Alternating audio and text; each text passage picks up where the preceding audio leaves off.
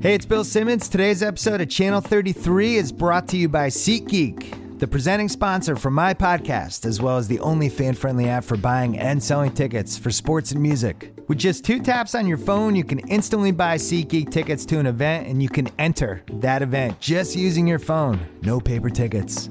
Drop your old ticket app, use one that's built for 2016, download the free SeatGeek app, or go to SeatGeek.com.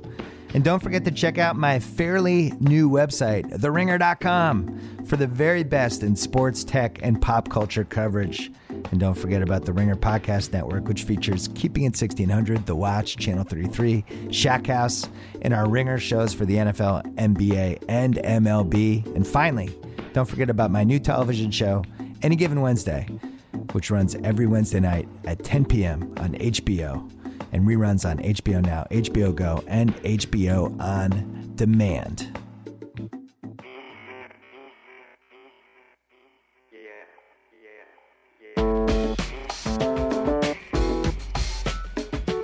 Welcome to Ringer University. School is in session, people. My name is Mallory Rubin. I'm the deputy editor of TheRinger.com, a wonderful website that you should visit and then visit again and again and again. And I am joined today by Ringer articles editor Ben Glicksman. Ben, welcome. Hey, thanks. I uh, excited about the new feed, Ringer University. Real, uh, real fresh start for us. The feed is here. We're hanging out in the Ringer University Student Union, chatting about college football. For for listeners who might not be aware, this is our new college sports feed. Uh, ben and I are going to be doing some college football talk early in the week, probably on Tuesdays. And then Chris Vernon, the newest member of the Ringer podcast family, will be doing a gambling centric college football preview show on Fridays.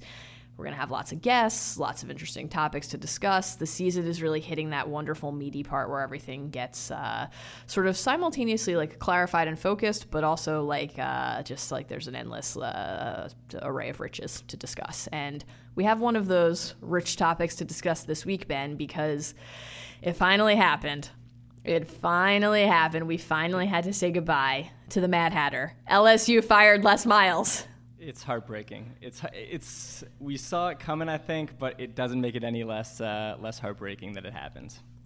I'm going to start with the most basic question. We're going to bring on Andy Staples from Sports Illustrated, who we both had the pleasure of editing and working with closely in the past, and we're going to go really deep on this with him. But just very quickly, like let's let's prime everyone on the the key discussion points here.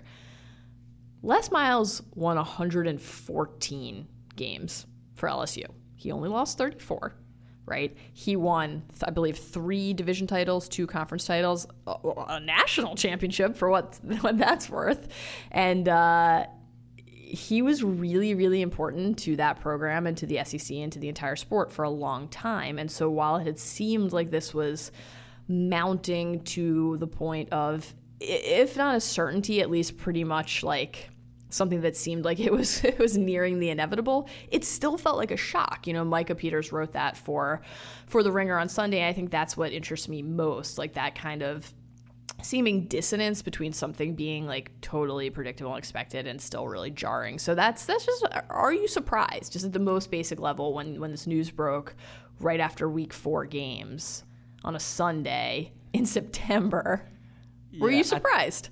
I, I think I wasn't shocked. I was a little bit surprised, I guess, that it happened when it did. I mean, it's hard to pretend that we were stunned by this news, right? Because at the end of last season, before Miles somehow saved his job, it looked like he was going to be fired going into that Texas A&M game.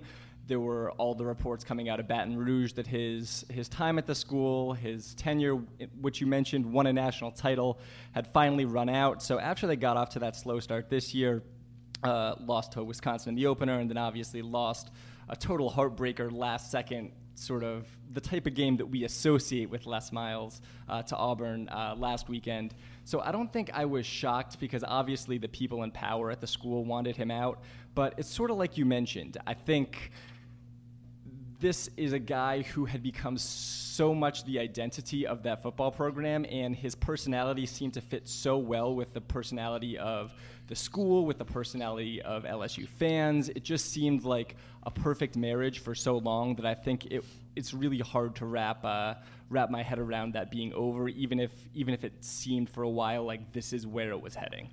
Yeah, I think one of the little nuggets that surfaced shortly after the firing that that kind of perfectly sums up this entire situation was the Bruce Feldman report yep. that the word from from inside LSU was basically that the, the university had decided to finally pull the trigger and make this move because there was a feeling internally that Les might be able to save his ass again. Like basically that he would recover from the Auburn loss, recover from two losses in four games, do just enough, pull off just enough like trademark vintage Mad Hatter magic to do what he did last year, which was pull himself out of the abyss and save his job. They didn't want to risk that Les might actually still be good, which is is just perfect and priceless and kind of tells you everything you need to know. Yeah, I mean this this is what made Les Miles so lovable, right? He not only was such a human and compelling figure in a sport where we hear so much coach speak and so much of the same cliches during all of these press conferences and stuff, but he just had a knack for pulling pulling games out that he had no business winning. There was the game in 2007 against Auburn. There was that game against Tennessee a few years ago where um, LSU lost the game. Then Tennessee had too many players on the field, and LSU came back and won the game. Um, it just this was his thing. I mean, how many how many fake field goals against Florida have we seen over the years? It, it was what made Les Miles uh, what made Les Miles great. But and, and, and we'll talk to Andy about this a little bit too. I think a big thing is just he didn't sort of evolve when the SEC did, right? You look at Alabama, and this is something that uh, that Andy wrote about a little bit in his column this week. Um, Alabama has changed so fundamentally over the past couple of years. Nick Saban, the offense has evolved, right? They used to be very much a, a ground and pound team, just like LSU still is, but now they have Jalen Hurts. They had Blake Sims a couple of years ago. They sort of evolved with the times, both offensively and defensively, where I don't think LSU uh, did that, and, and it eventually caught up to them. Yeah, I mean, it's obviously an oversimplification to say, well, it was just the way they lost that Auburn game. There was no recovering, or well, this was this was just about a, a failure to really take a transcendent generational talent like Leonard Fournette and translate that into a national championship. Like it was no right. one thing. I mean, those are all very real factors. I think each of those things just moved moved the nudged this discussion, you know, further and further along until it wasn't a discussion anymore.